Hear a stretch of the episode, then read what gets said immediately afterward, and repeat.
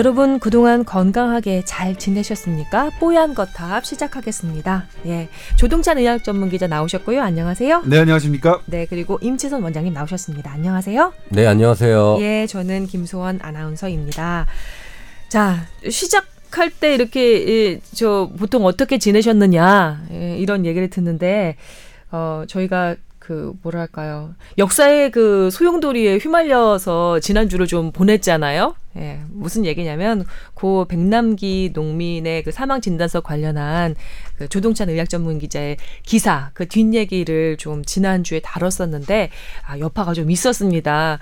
사실은 그 뽀얀 거탑 녹음을 계기로 그 사안에서 약간 좀 벗어나고 싶은 마음이 강했었거든요. 우리 조 기자님이. 그런데 오히려 더 불을 지피는 듯한 그런 느낌이 없지 않았나 싶고, 어, 임재선 원장님이 옆에서 보기에 좀 안쓰러웠던지, 그날 방송이 끝나고 밥을 사셨다는, 네, 그런 또 얘기를 더 전해드리면서, 네, 오늘 방송 시작하도록 하겠습니다. 잘 지내셨냐고는 못 여쭤보겠네요. 네. 역시 노련하세요. 이게 어. 무서워. 어, 뭐, 여성이 이렇게 나이를 그 경륜을 쌓는다는 건 상당히 이제 무서운 일이다. 아, 갑자기 그 얘기가 왜 나오나요? 네, 제가 노련한 진행을 하고 있나요? 네. 뭐 감탄합니다. 뭐. 자, 예. 찌릿찌릿합니다. 자, 아, 여러분의 기립근 미녀, 예. 기립근에 관해서는 누구에게도 뒤지고 싶지 않다는 그런 생각을 가지고 있는 김수원 아나운서가 진행하는 뽀얀 거탑 여러분과 함께하고 있습니다. 전반부는 건강 상담 해드리고 있고요. 후반부는 본격 주제 얘기 나누는 그런 순서로 진행이 됩니다. 아, 먼저 잠깐 예고 말씀을 드리면 오늘의 본격 주제는 어, 이번 시간 한 시간으로 해결이 되지 않을 것 같습니다. 뭐냐면 자, 우리 전문가를 모셨잖아요. 한방과 그 현대의학을 두루 통섭하고 계시는 임채선 원장님이 가져오신 주제인데 바로 건강 기능 식품입니다. 관련해서 제가 어, 얼마 전에 기사도 읽었는데 그 백화수호 있잖아요. 네. 예, 이어보피소 논란이 있었음에도 불구하고 그 뒤로 건강기능식품 시장이 어 침체하기는커녕 엄청나게 또 그 그 볼륨이 커진 커졌죠. 거예요. 네. 자 관련해서 건강기능식품에 대한 이모 저모 그리고 약간 비판적인 시각들을 임 원장님의 그 날카로운 음, 그런 시각으로 한번 파헤쳐보는 시간. 과연 준비- 날카로울까요? 이게 사실 왜 그래 서로 사이 좋았잖아. 아이, 둘? 친구들 사이 이게 좋았잖아. 사실 저한테 이 건강기식품을 개발하고 만들자고 제의가 많이 들어왔었어요. 한 네. 삼, 3, 4년 전에. 예. 그래서 저희 정책 담당 비서관인 조 기자한테 물어봤죠. 네. 이것을 첨가해서 내가 직접 개발에 참가하는 게 맞겠느냐. 음. 여러 가지 상황을 보니까 좀, 어, 약간, 어, 사- 반사회적인 부분도 있고, 음. 근데 이걸 내가 직접 이 가운데 들어가서 해야 되겠느냐라고 네. 했더니, 어, 정책 담당 비서관이 직접 들어가서 파헤쳐야 된다. 꼭 아니 직접 들어가서 모든 개발부터 유통 과정부터 마케팅 판매까지의 모든 전 과정을 다 해봐라라는 지시를 받고 제가 2년 반 전에 이 세계에 뛰어들어서 네. 연구 개발부터 시작을 해가지고 유통 판매까지 쭉 한 2년을 지나고 나서 음. 나니까 자꾸 제품이 더 들어와요 이게 아니 근데 정말 제가 건강기능 식품 사업 관련자였어도 임 원장님은 정말 어 뭐랄까요 그 군침 흘릴 만한 그 파트너예요. 진짜 분침을 흘리시나요 지금 표정이? 독이 있습니다 네. 사실은 의사 같은 경우에는 음. 그 자연 천연물 재료에 대한 인식이 좀 부족한 부분이 많아요. 음 그렇죠. 그리고 한의사들은 그런 천연 재료에 대한 이해도는 높지만 그걸 과학적으로 풀어내는 건강 기능식품을 만들어내는 과정에는 좀 약해요. 그러니까 임 원장님이 군침 흘릴 만한 그 사업 파트너라니까요. 그래서 많이 얘기가 들어오는데 네. 어, 저는 가장 큰 기업하고 음. 해야겠다. 왜냐하면 가장 정식 루트를 밟아봐야 되겠다고 생각을 해서 음. 진행을 했었고 아. 그 사이에 정말 많은 것들을 경험을 했고 음. 이것들이 문제점들도 너무 많이 봤고 네. 아 이렇게 어려운 과정이었구나 사실 알았어요. 그것을 우리 의료 산업 소비자 그 환자의 입장에서 오늘 풀어내 주시겠다는 거잖아요. 네. 이게 가져오신 자료를 보니까 정말 방대하고 꼼꼼합니다. 여러분 기대하셔도 될 것 같고요. 저희 후반부에 이 본격 주제를 얘기 나눠보도록 하겠습니다. 기대해 주시기 바랍니다. 자, 먼저 아, 공- 말씀드린 대로 여러분의 건강 상담 먼저 해드립니다. 자, 이분은 어, 30대 초반의 부산 사는 청취자입니다. 그런데 사연의 주인공은 이분이 아니라, 이분이 당사자가 아니라 아버님이세요. 이 아버지가 1년 전 그 직장암 진단을 받으신 겁니다. 그러나 이 아버지는 그동안 정말로 바른 생활 사나이였던 거예요.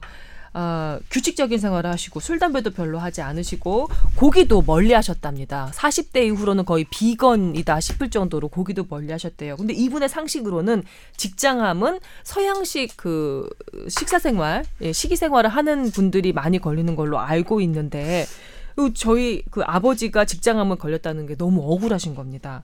어, 이 아버지께서는 지금 기도원에 가서 금식하고 계시고 탄수화물 조절 치료를 하고 계신데 에, 어디서 말씀을 드리셨는지 모르겠지만 탄수화물이 이 암에 아주 안 좋다고 직장 암에도 그렇고 그래서 탄수화물 조절 치료를 하고 계시다고 하는데 어, 도움 말씀을 부탁드린다고 이렇게 사연을 올려 주셨습니다. 아 이게 방송의 폐해인 것 같아요. 이게 탄수화물이 안 좋다라고 한 거를 음.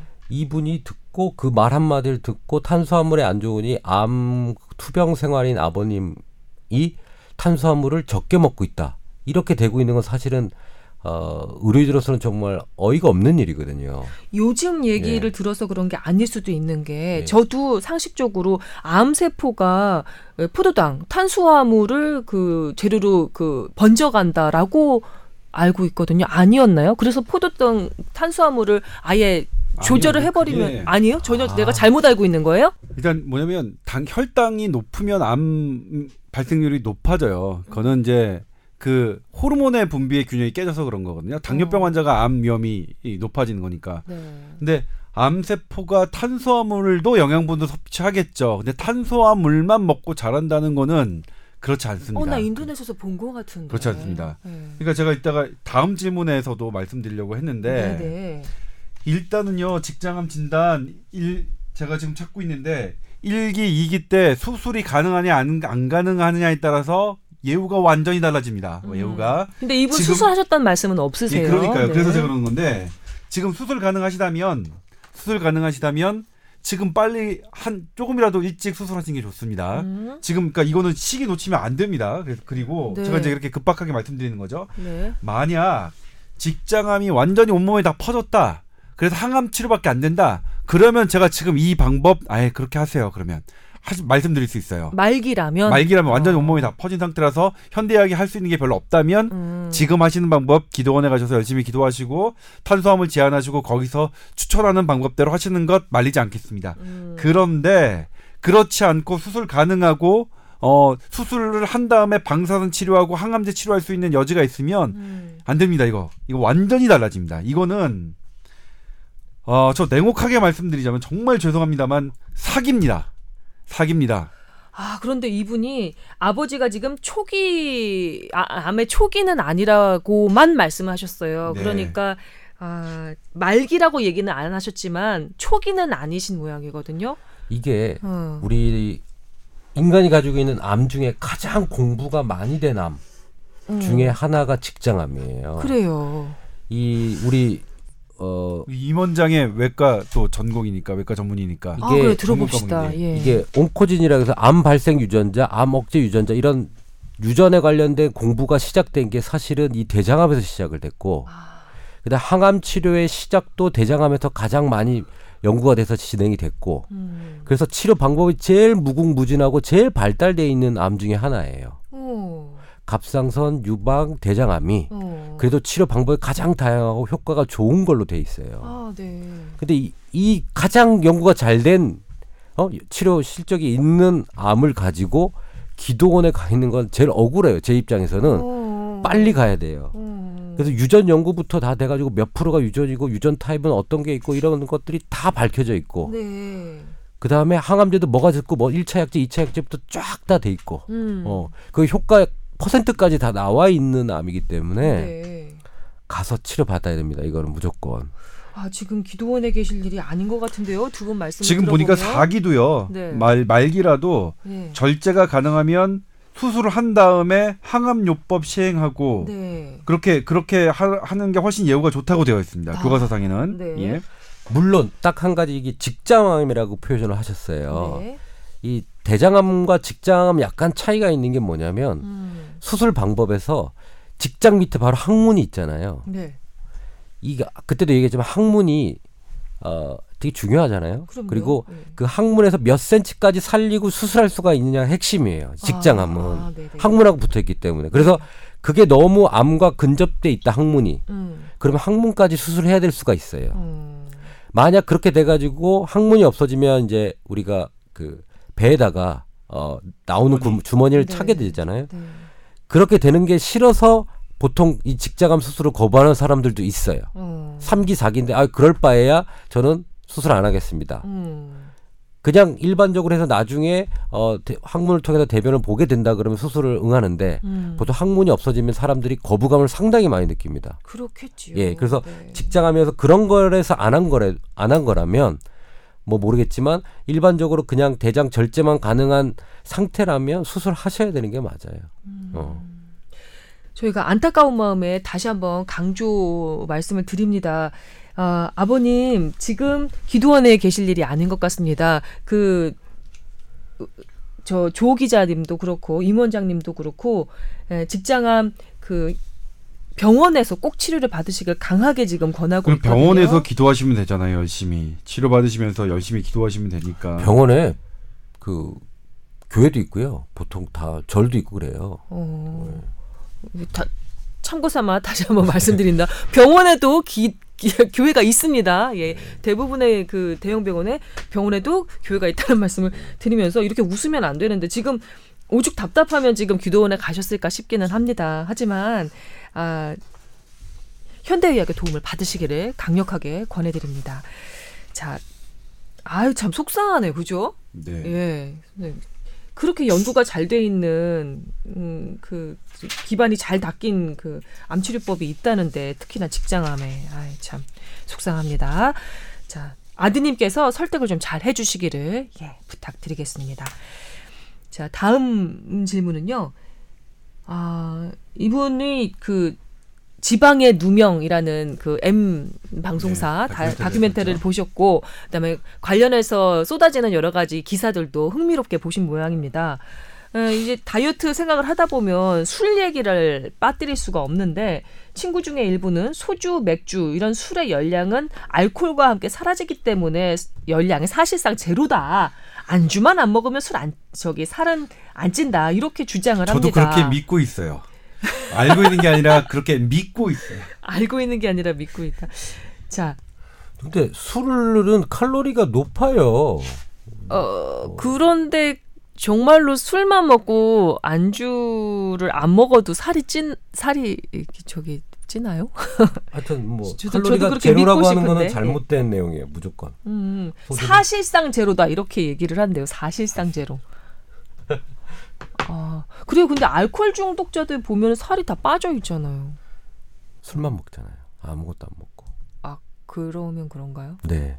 근데 이거 술을 먹으면요, 우선 음. 어 기본적으로 뭐 술 열량 가지고 얘기를 하시면 안 되고 술이요. 네. 알코올이 우리 알, 그 여성 호르몬 에스트로겐 분비를 확대시켜 가지고요. 음. 보통 그 여성형 유방을 남자들 만들고요. 네? 네. 뭐 젖이 나와요. 네. 크게. 저- 저- 예. 뭐 이렇게 그래서 그 에스트로겐 때문에 생기는 지방의 축적이 생겨요. 기본적으로. 아. 어. 여성분들 같은 경우는 술 좀 드시는 게 나을까요? 그러면? 아니 근데 다 복부도 나고 허벅지도 나니까 이거는 아, 아, 니죠. 예. 예. 아, 꼭 그렇게 바람직하지 않은 부분으로도 좀- 자 일단 네. 그 알코올은 열량이 있어요. 소주가 100한 몇십 칼로리 되고요. 와인도 뭐 한 7, 80 칼로리 되고요. 아휴. 어, 한 잔당. 네, 알코올이 1g당 7kcal이네요. 7칼로리. 어머. 네, 상당히 높은 건데 네. 근데 이제 알코올은 우리 몸에서 저장이 안 되죠. 그러니까 포도당이나 지방이나 단백질은 우리 몸에서 저장이 돼서 그것이 이제 계속 에너지로 자원으로 남는데 음. 술은 바로 어 아세트알데하이드, 아세트알데하이드가 물과 다른 걸로 이제 분해가 되는 거라서 네. 에너지로 에너지로 순간 쓰이는 거죠. 저장되는 게 아니라. 음. 근데 이게 이제 순간 사용될 때 그냥 사용되는 게 아니라 비타민 B, 비타민 C 이런 몸에 좋은 비타민 C들을 함께 소모해서 에너지로 산화하는 거거든요. 네. 그러니까 술 먹으면 순간 장사가 된다 뭐 이런 얘기 있잖아요. 어. 그러니까 그런 건데 근데 이건 논란이 좀 많- 많아요. 그러니까 그렇다고 해서 술을 먹으면 살이 안 찌냐? 분명히 칼로리가 있는 건데 그게 어디로 가느냐? 음. 그러니까 그게 사실 조금 있지만 그러니까 원래대로 1g당 7칼로리가 그대로 살이 되는 건 아니다라는 것은 어느 정도 많이 연구가 돼 있고 음. 근데 그게 그럼 완벽하게 살이 안 찌느냐 그 에너지가 분명 어디로는가는 살이 될 수도 있다라는 음. 것도 이게 동시에 존재해요 네. 더군다나 요즘에 흔들리는 건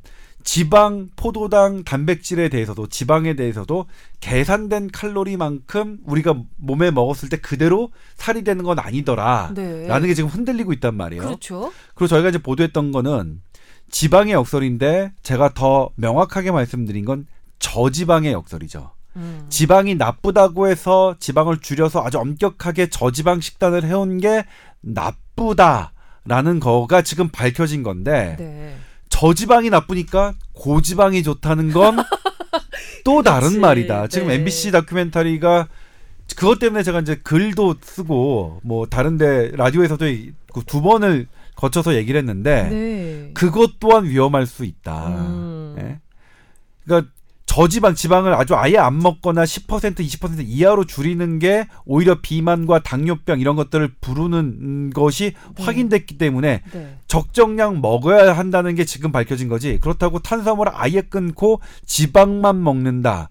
그건 또 다른 문제를 일으킬 가능성이 있다. 왜냐면 연구가 돼 있다. 탄수화물이 적어서 음. 내가 그 저그 저혈당에 빠진 그런 그 경험이 있으면 치매 위험도가 두 배 넘게 증가한다. 음. 오히려 혈당이 높았을 때보다. 네. 예? 그렇기 때문에 저혈당은 고혈당보다 더 위험하다. 특히 뇌세포를 완전 그 넉아웃 시키는 음. 그런 거기 때문에 네. 탄수화물 아예 끊고 지방만 먹는다는 것 그거 정답 아닙니다. 그러니까 음. 뭐냐면 지금 이제 제가 제일 걱정되는 게 이런 이런 부분이 생기면 이제 여러 그 관- 관련 무슨 잡지나 이런 데서 뭐 무슨 삼겹살 뭐 다이어트법 뭐 다이어트법 이고 삼겹살만 먹는다 소고기만 먹는다 오리고기만 먹는다 음. 그러는데 그건 아니다. 음. 어? 원래 제가 이제 주장했던 게 골고루 먹자가 또 한 번 입증된 거다. 그렇다. 골고루 먹자가 또 한 번 입증된 거지. 탄수화물을 많이 먹은 것. 특히 이건 뭐냐면 이번에 이제 좀 주목도가 있었던 건 설탕이 짊어져야 될 그런 온갖 이런 것들을 나쁜 자본과 최고의 나쁜 학자들이 만나서 이걸 왜곡시켰다는 게 지금 드러났다는 게 이제 뉴스가 되는 거지. 네. 그렇다고 해서 지방만 많이 먹고 탄수화물 아예 안 먹고가 건강 식단인 것이냐 그, 그, 전파되는 것 또한 상당히 우려되는 점이다. 제가 이 지방의 역설이 나오고 나서 음. 한번 카드 내역서를 쭉 봐봤어요. 네. 고깃집 횟수가 한 두 배 늘었어요. 나도 모르게 나도 모르게. 나도 모르게 고기를 마음대로 먹고 있는 거예요. 이게 음. 아니 저도 저 후배들 데리고 가서 그 뭐죠 보쌈 어. 이 삼겹살로 만들잖아요. 보쌈을 그 여자 아나운서도 후배들한테 막 먹이게 되더라니까요. 안 남기고 싹싹 긁어가지고. 이게 그 잠재의식 속에 어 지방은 먹어도 된다는 그러니까. 게그 금죄가 풀려버렸어요. 그 지방의 그 삼겹살의 기름 부분을 먹으면서 이거 조동찬 의학 전문 기자가 비타민 그 어, D에 어. 함유량이 높다고 꼭 먹으라 그랬어. 그러니까 저도 먹었다니까요. 먹어요. 저도 그래서 삼겹살은 훨씬 더 많이 먹게 됐어요. 그죠. 그다음에 밥의 양은 저는 밥을 정말로 좋아하거든요. 음, 밥이 달잖아요. 사실 세상에 밥만큼 맛있는 게 없어요.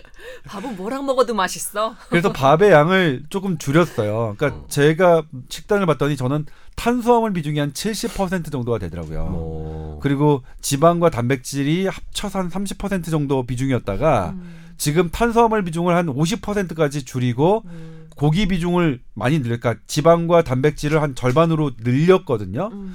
그래서 그런데 이제 뭐냐면 고기를 더 먹게 되는데 저 진짜로 뭐냐면 살이 더 안 찌더라고요. 음. 물론 지난주 하도 고생을 해서 마음 고생해서 그런 고, 거 아니에요? 고기가. 집에 가서 계속 고기만 먹었어요.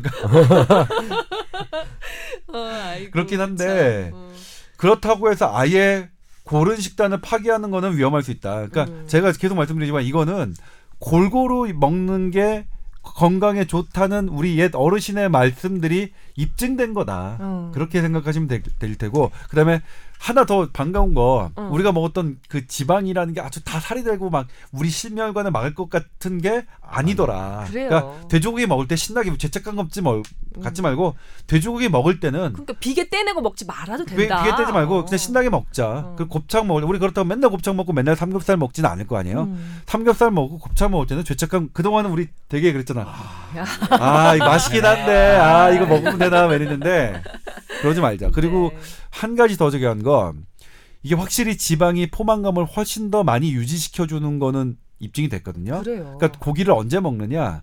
오전에 먹는 게 유리할 수 있다. 그 음. 메커니즘으로서는 음. 오전에 든든하게 하- 혹은 점심 정도에 음. 든든하게 먹어서 저녁을 덜 먹게 되는 그런 음. 효과로 그러니까 근데 그때는 이제 골고루 먹어줘야 돼. 그래서 그렇게 효과가 유지되면 살이 빠지는 거다. 그러니까 어. 지금 고지방으로 살이 빠졌다는 건 뭐냐면 결과적으로 먹는 양이 줄어들어서 살이 빠진 거거든요. 그러니까 예? 이게 저 저 저지방식이 위험한 게 뭐냐면 자꾸 자꾸 배가 고픈 그렇죠. 거예요. 그렇죠. 그래서 음. 지방은 못 먹으니까 자꾸 탄수화물을 이렇게 먹게 그렇죠. 돼서 그게 이제 다시 살이 되고 그랬던 거거든요. 음. 네. 아니 근데 이분이 궁금하다는 거는 이거였어요. 지금 저지방 고지방 그 얘기가 아니라 다이어트 하면서 술 마시는 건 욕심일까요? 이게 사실은 핵심 질문이었거든요. 네, 욕심입니다. 아, 예, 일단 안주 없이 욕심입니다. 술 먹는 거 자체가 위험 하고요. 음, 예. 안주 없이 술은- 먹는 거 위험하고 술은 그렇게 네. 그렇게 다른 목적으로 드시면 안 됩니다. 술은 술 자체의 목적으로 드셔야죠. 주당 네. 어, 조동찬 기자의 이야기였습니다. 네. 호가 주당 맞죠? 아닙니다. 금주 조동찬이요. 예, 알겠습니다. 언제 바뀌었지? 자, 다음 질문으로 넘어갈게요. 아, 이분은 제가 이제 사연 읽으면서 아, 정말 음, 그렇다. 예, 그런 생각이 들었는데 소방관으로 일하고 계신 분입니다. 아, 저는 이제 소방관 그 여러분께서 어떻게 그 일상을 지내시는지 잘 몰랐다가 이분의 메일을 보고 아 이렇구나라고 아, 다시 한번 알게 됐는데 아, 그 소방 있잖아요. 화재 진압을 위해서 잠을 저기 근무를 할 때는 어 신고가 들어오지 않으면 그래도 밤에 좀 내쳐 잘 수 있는 거예요. 그런데 구급대원으로 그 업무 배치가 돼서 일을 할 때는 수시로 수시로 콜이 나온답니다. 그래서 잠을 잘 수가 없는 거예요. 중간에 쪽잠 음, 아니면은 못 자는 거예요. 삼교대로 근무를 하게 되는데 이렇게 구급대원으로 업무 배치 받아가지고 일하고 난 다음부터는 사는 게 사는 게 아니랍니다. 가서 여러 가지 그 트라우마가 걸리 이렇게, 이렇게 닥칠 만한 그런 상황도 많이 보니까 계속해서 악몽도 꾸고 그 잠도 내쳐 자지 못하고 이렇게 삼고대를 근무하니까 정말로 심신이 피폐해지는 걸 느낀다고 하시거든요. 아유 다시 한번 음, 감사의 말씀을 드리지만 이분의 질문은 이거예요. 밤새 출동으로 자다 깨달을 반복하는 경우보다 차라리 아예 잠을 자지 않고 다음날 퇴근해서 잠을 푹 자는 게 나을까요? 너무 괴로워서 질문을 드립니다. 라고 하셨어요. 우선 그 우리 뇌에서 나오는 뇌하수체 호르몬이 있어요. 음.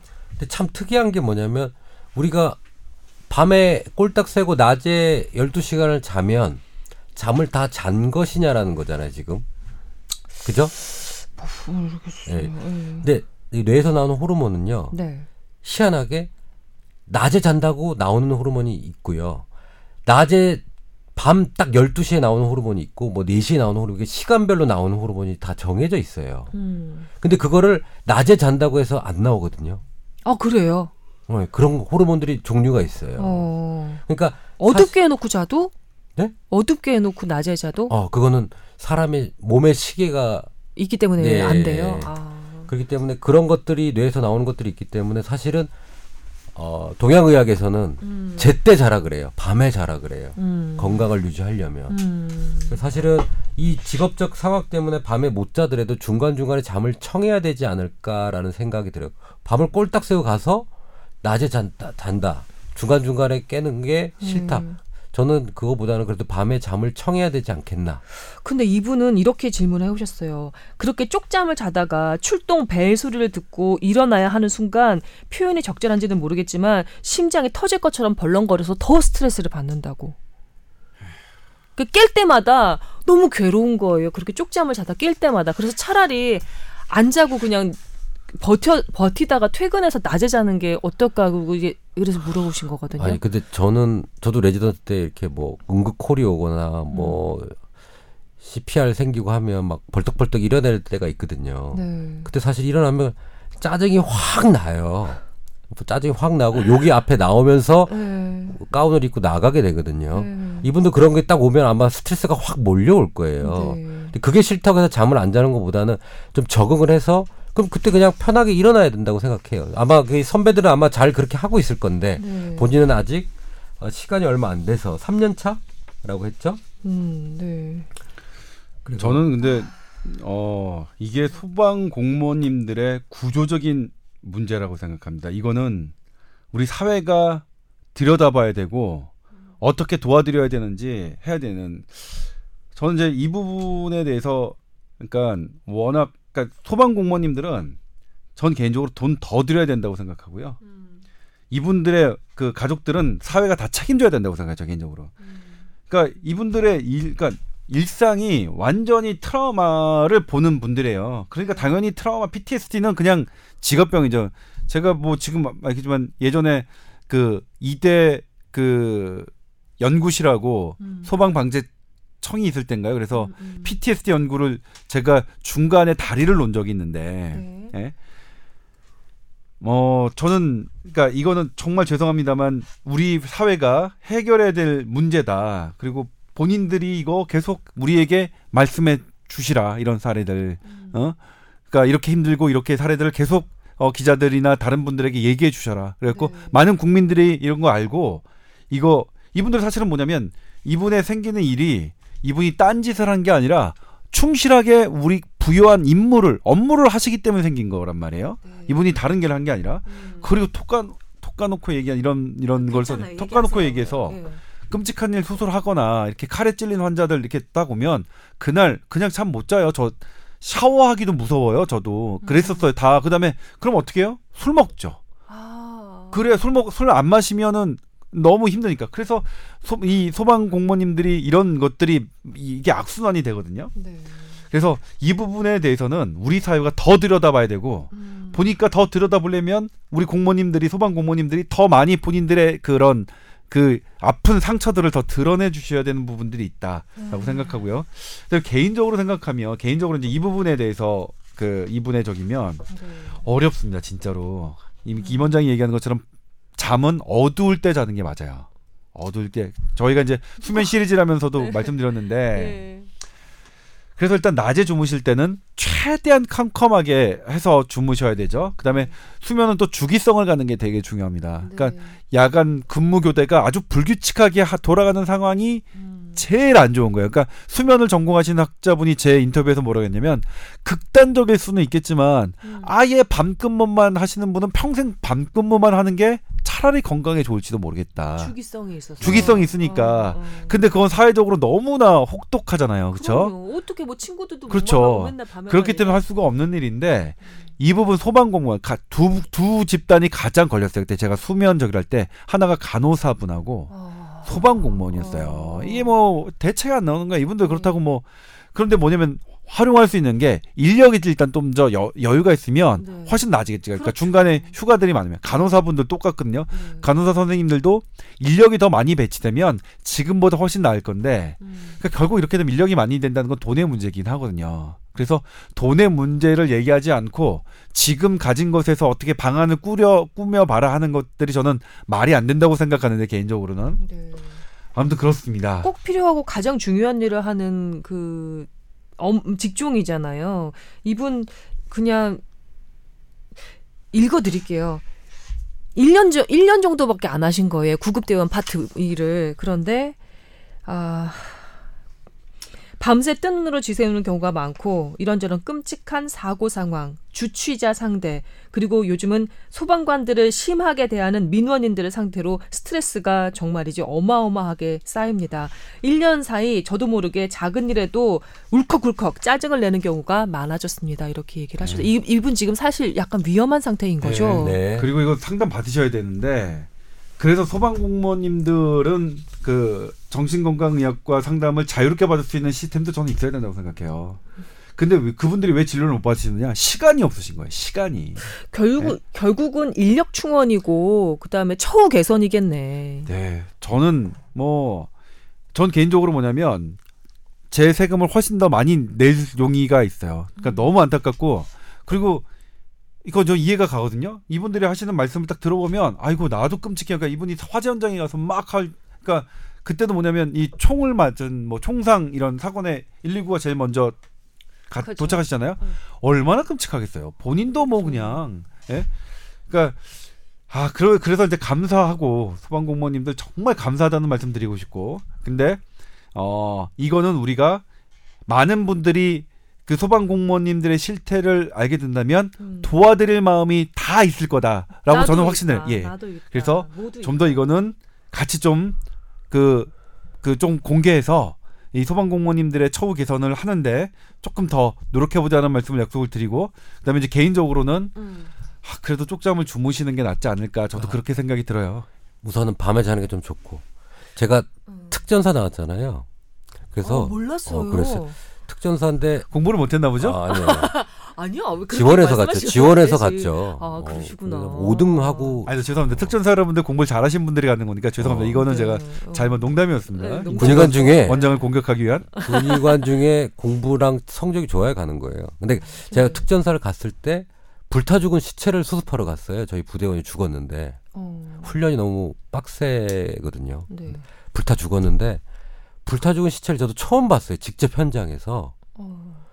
근데 이게 시체를 하나 이렇게 잡으면 다 뜯어지는 거예요. 이게 팔 관절, 손목 관절이 뜯어 이렇게 이렇게 부서지듯이. 네, 네.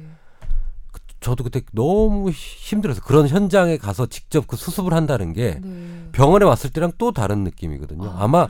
그런 모습 하나 보는 것마다 힘들고 어. 두 번째는 우리 옛날에 돈 없을 때 우리나라가 간호사 수출했죠. 광부 수출했죠. 음. 빚 못 보고 일하는 일이 힘들기 때문에 그런 것들을 수출해서 돈을 벌었던 거예요. 음. 그만큼 힘들고 어, 다른 나라에서도 안 하려고 하는 일인 거예요. 그래서 간호사, 광부, 햇빛을 못 보고 일을 밤에 일하는 사람들과 같은 조건인 사람들은 힘든 직업이다. 그러니까 처우가 훨씬 좋아야 된다라는 게 어, 조 기자랑 그 부분에도 동의를 합니다. 아, 예. 정말로 진심으로 100% 공감을 하고요. 그러면 이분한테 그래도 쪽잠을 주무시라는 말 말고 다른 도움이 될 만한 말은 없을까요? 아, 좀 심신을 안정시키는 어떤 뭐 제가 차라든가 아니면 뭐 이거는 뭐 호흡법이라든가 이거는 제가 하고 있는 방법인데 네. 일단 뭐 긍정적인 마음이 그래도 제일 중요하겠죠. 그리고 저는 그 그때 했습니다만 순간순간에 명상하다.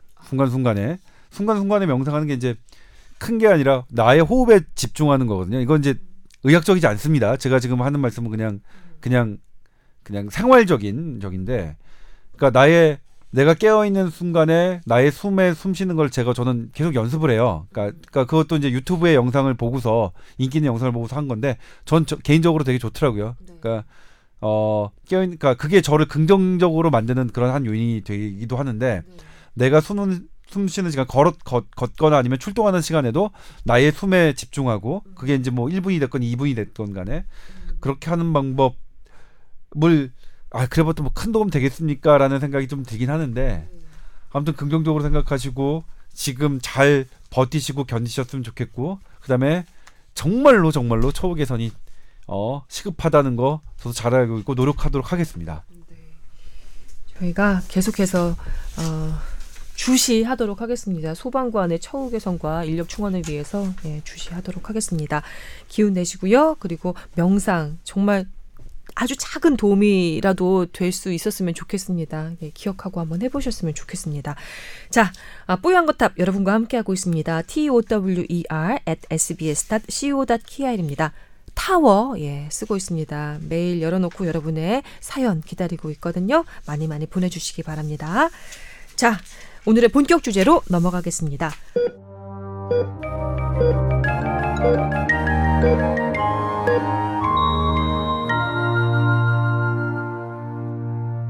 오늘의 주제는 임채선 원장님께서 가져오셨습니다. 예, 앞에 잠깐 소개 말씀드린 것대로 예, 상당히 이제 그 뭐랄까 깊이가 깊으세요. 음, 관련해서 건강 기능식품 관련한 브리핑을 간단하게 듣고 얘기 예, 이어가도록 하겠습니다.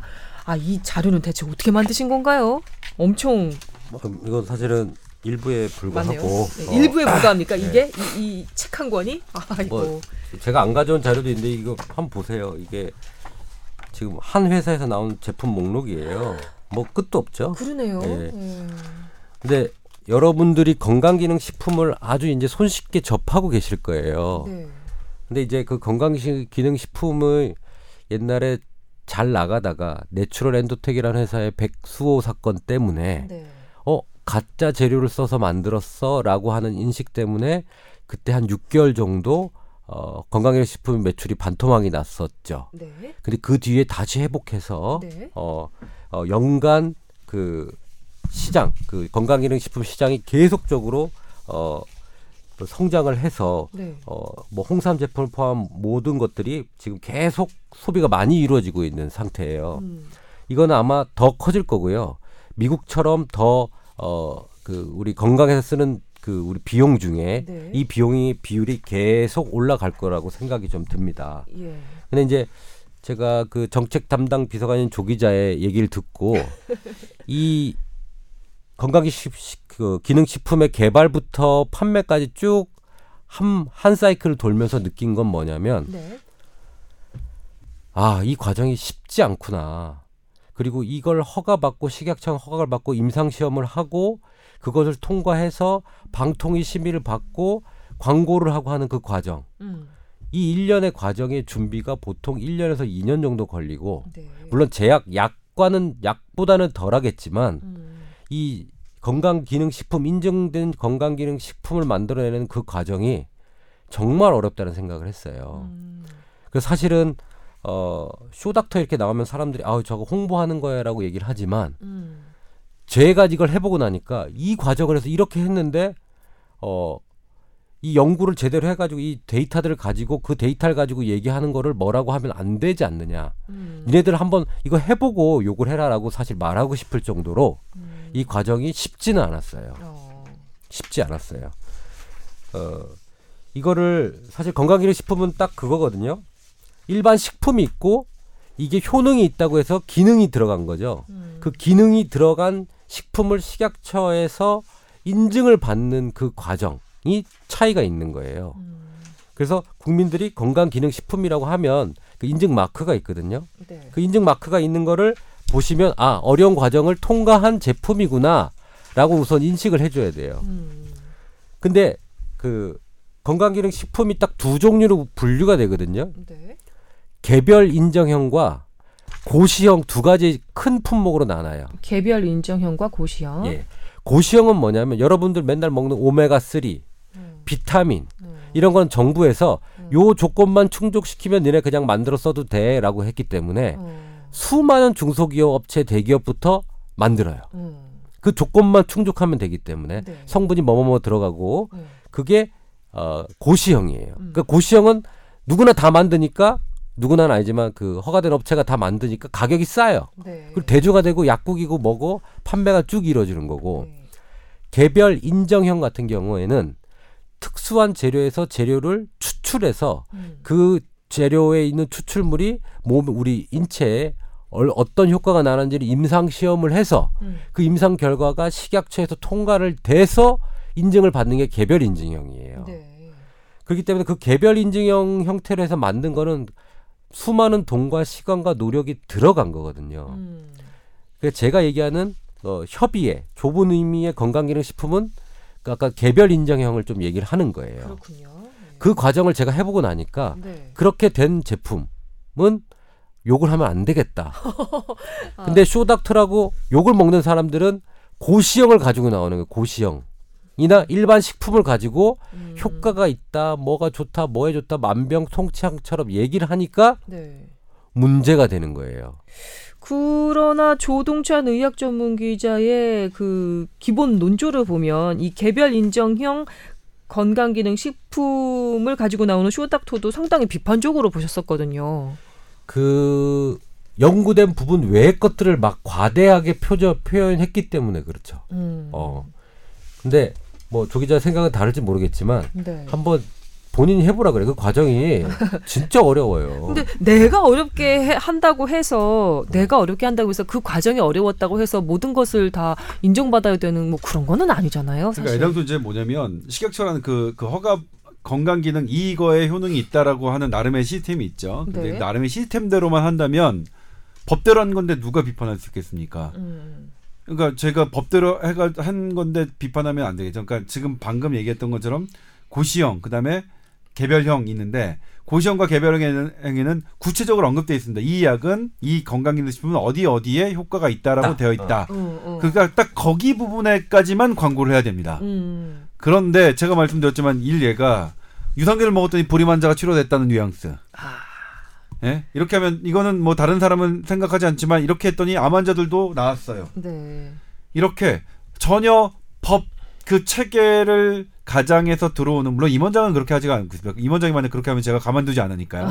얘는 언제라도 제가 어떻게든 막 짓밟을 수 있는 놈인데 무서워서 뭐 할 수가 없어. 어. 사실 그것도 뭐냐면 정식으로 한번 들어가 보자. 어, 그게 어. 어느 어느 정도인지 왜냐면 저의 취재의 목적도 있죠. 음. 저는 거기가 어떻게 진행되고 뭐 하는지를 전혀 모르는 상태에서 음. 그래도 들어가 봐. 아 그럼 마타하리로 지금 적진에 침투시켜 놓은 거예요 지금? 그럼요. 저는 맏딸이에요 지금. 그러니까 제 주종 아. 관계가 어떻게 되는지 아시겠죠.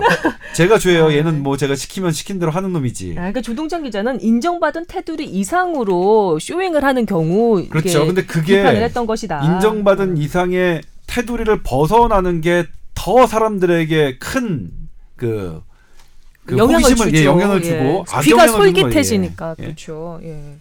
아 그래서 이제 건강기능식품만 관련한 얘기를 조금 더 들어보면 어떤 순서대로 오늘 진행을 좀 해보면 좋을까요? 우선 여러분들이 흥미를 느낄 만한 얘기부터 먼저 조금 하고요. 음. 뭐 아까 얘기한 대로 고시형의 가장 그러니까 우리 건강기능식품의 가장 큰 일대 산맥은 홍삼이에요. 음. 어, 홍삼이죠. 근데 홍삼 얘기만 해도 뭐 끝이 없어요. 끝이 없어요. 사실은 어, 없어요. 어, 근데 이제 어. 이 고시형 제품이죠. 이건 그래요? 홍삼은 고시형 제품이에요. 어머.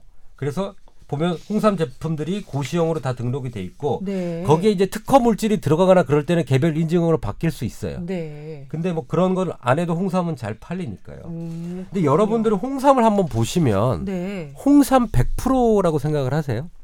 아닌가요? 뭐 홍삼 100% 진액 이렇게 팔지만 네.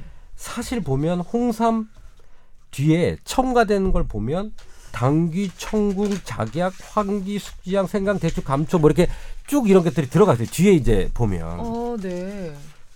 이거 무슨 쌍화탕 그 내용물이랑 비슷한 것 똑같아요. 같은데요? 그 처방을 찾아보면 네. 쌍화탕이에요. 이게 왜 그러면 왜 홍삼만 홍삼이 좋으면 홍삼만 가지고 하지 왜 이렇게 만들어놨을까라고 생각을 안 해보셨어요? 궁금해요. 어. 이 쌍화탕이라는 게그 쌍화점 알죠? 약간 야한 거예요. 그러니까, 어. 그러니까 조인성 씨의 네, 쌍화점 예, 예. 영화- 올루드를 볼수 네, 있죠. 예. 뒷모습에 뒤태를 주진모와 조인성 씨. 네. 예, 그 네. 보셨어요? 네, 네. 상상하시는 것 같아요. 네. 전, 전, 뭐, 아무런 예, 영향이 없습니다. 어. 예. 쌍화점에, 쌍화점에라고 그렇게 노래를 불렀던 장면도 기억이 그 나네요. 쌍화탕의 어원이 뭐냐면 이렇게 네. 쌍화 그러니까 두 꽃이 어울렸다는 얘기잖아요. 음. 그러니까는 그런 관계를 끝나고 나서 체력을 보충하기 위해서 먹는 거예요. 이 원래 쌍화탕도. 그래서 어. 다방에 가면 이렇게 쌍화차가 나오는 거예요. 아, 예, 예. 몰랐나요? 어, 예, 몰랐네요. 그 한의학을 배우면 기본이거든요. 근데 아, 이게? 지금 이 말투가 임원장이 평소 여성을 대하는 말투야. 그게 다방에 가면 그래서 쌍화차가 나오는 거예요. 아, 예. 많이 좀 이렇게 얘기를 좀 해보신 그런 경험이 있는 것 같고요. 자꾸 이상한 쪽으로 몰고 가는데요. 2주에 네. 한 번씩. 자, 그래서 사실은 이게 쌍화탕이에요. 근데 어, 홍삼이 많이 들어간 쌍화탕이 되겠죠. 음, 음. 근데 이렇게 만든 이유가 뭐냐면 홍삼이 독, 그 인삼처럼 독성은 없지만 네. 약간의 부작용이 생길 수가 있어요. 안 맞는 사람이. 아. 근데 이렇게 이렇게 배합을 하게 되면 네. 부작용이 줄어요. 홍삼 인삼에. 아, 네. 음. 그렇기 때문에 홍삼 제품에 100% 원액을 먹고 그러니까 문제가 되는 사람들도 있어요. 100% 원액을 먹을 때 안 맞는 사람이 있는데 음. 이걸 줄이려면 이렇게 섞으면 훨씬 좋아지는 거죠. 편해지고 네. 문제를 들이기 때문에 홍삼 제품들이 이렇게 섞어서 나오게 돼요. 어. 아. 그래서 여러분들이 한번 보세요. 아 이게 홍삼이 100%인지 많이인지 아니면 다른 것들이 많이 들어가지 좀 보시고 음. 고시형이니까 이 기준만 정해놓으면 뭘 섞어도 상관은 없거든요. 그러면 이거. 홍삼으로 팔아도 되고 쌍화탕으로 팔아도 되는 거네요? 둘 근데 다가? 쌍화탕으로는 비싸게 안 못 팔리니까 아, 못 팔리니까 홍삼으로 파는 홍삼으로 거죠. 파는 아. 아. 아, 그 홍삼으로만 100% 이렇게 섭취를 했을 때저 예상할 수 있는 부작용들은 어떤 것들이 있나요, 보통? 그 홍삼이라는 게 원래 여섯 번 뭐 찌고 이렇게 해가지고 아홉 번 이게 뭐 그거 뭐 구중 구중구포 뭐 해가지고 아홉 번 찌고 말렸달 해가지고 그 인삼의 강한 열기운을 없애놓은 게 홍삼이거든요. 네. 근데 홍삼도 약간 그래도 그런 인삼의 기능이 좀 남아 있거든요. 네. 그래서 그것에 안 맞는 사람들을 조금 하기 위해서 이렇게 좀 하고 사실은 어 홍삼 얘기가 좀 나와서 다시 하나 좀 말씀드릴 건데 제가 5년 전부터 이엽우피소 얘기를 하고 다녔어요 강의할 때. 무 무엇라고요? 그저 우리가 백, 백수오 네, 네. 가짜 가, 백수오 가짜 백수오 그 사건이 터지기 전에 네네. 저희는 한약 재배 단지를 하고 있잖아요. 어, 아 그러세요. 예. 그때 그 내추럴 엔도텍 및 다른 수많은 회사에서 여자 그 갱년기에 관련된 약을 만들면서 백수오가 우리나라에 바닥이 났어요. 이미 음. 이미 바닥이 나서 어, 그거를 구입하기 위해서 많은 업자들이 저희 재배 단지에 와요. 음. 이 백수오 달라고. 달라고. 백화소, 적화소 우리 저희가 다 재배를 했던 건데 네. 달라고. 근데 저희 부친께서는 뭐 이런 이런 반- 지하에 뭐 어디다 대고 반 풀어질 수 없지. 왜냐하면 음. 자기는 정말 정성대로 키우는데 니네한테 팔 수가 없다. 음. 근데 우리까지 찾아왔다는 건 뭐냐면 딴 데는 이제 다 다, 씨가 좀 말랐다는 거예요. 음. 씨가 말르니까 유통시장에서 보니까 이어 오피스를 유통을 하고 있는 걸 이미 저는 그때 하기 전부터 알았어요. 백화소라고 해서 파는데 보면은 오피서예요. 거예요. 음. 나한테 왜 제보를 하지? 씨. 어? 그럼 나한테 진작에 제보를 했나 나한테 얘기를 했었나? 아 그건 안 했어요. 그냥 그래서 이거 문제가 있다. 어. 어. 사실 이 지금 홍삼 얘기가 나와서 그런데 음. 또 이어오피서에 비슷한 것들이 또 유통되고 있어요. 이어 오피소에 비슷한 것들이 그런 계통 그러니까 그, 그 원래 재료는 비싸고 어. 다른 재료는 싸고 비슷하게 생긴 놈들은 그렇게 유통이 될 수 있다는 거예요. 이 어. 핵심이. 음. 그러면 음. 자, 그럼 가격이 비싼 놈이 핵- 핵심이거든요. 네. 근데 우리가 보통 이렇게 홍삼이나 인삼에 부작용이 있는 사람들은 음. 십전 대보탕이나 뭐 이렇게 인삼이 들어가는 처방들이 있을 거 아니에요? 네. 열에 문제가 있는 사람은 인삼 대신에 사삼이라는 걸 넣어요. 사삼은 또 뭡니까? 삼의 종류인데 네. 인삼처럼 열이 많이 나지 않게끔 돼 있는 약이에요. 그래서 인삼에 부작용이 있는 사람은 사삼을 대체하라라는 게 한의학계 이론이에요. 네, 그러니까 네. 저 관행이에요. 네. 근데 그 사삼이라는 게 예. 비슷한 놈들이 많아요. 아 생긴 게 생긴 게. 아 그래서 마치 백화소 이어부피소 대신 팔리는 것처럼 예. 사삼이라고 해서 샀는데 사실은 사삼이 아닐 수도 있는 거네요. 그렇죠. 아. 근데 그러다 보니까 사삼이 가격이 비싸겠죠. 음. 인삼 대용으로 쓰니까 당연히 비싸겠죠. 그렇겠죠. 근데 얘랑 비슷한 게 더덕. 아 양유라고 불리는 더덕과 사삼이 비슷해요. 더덕 갖다 써놓고 사삼 썼다고 하는 사람들도 있겠네요. 틀림없이. 한의사도 모르고 저도 몰랐는데 요즘에 조금 보니까 알 것 같아요. 아 이런. 이런 계통도 한번 조사를 조 기자가 시간 날 때 해보면 될 거고요. 뭐 네. 이번에 그 다른 방송 그때 나왔잖아요. 통초라고 해서 그 젖돌게 하는 약재가 있는데 네네. 통초, 왕불유액 이런 게 젖을 돌게 하는 약재인데 음. 한약국에서 일반인한테 통초 말고 음. 다른 독성 있는 비슷한 어 약재를 해서 신부전에 걸린 사람이 꽤 생겨요. 그 어이구. 약재는 전 세계적으로 판매 금지돼 있는데 어. 그 가격은 비싸고 비슷한 거는 그렇게 악용이 되는 거죠. 음. 그런데 백화, 백화소처럼 그렇게 인기가 된 상품이 생길 때는 음. 당연히 그거는 원래 백화소가 그렇게 비싸지 않아요. 음. 근데 그렇게 품귀 현상이 일어나는 거죠. 음.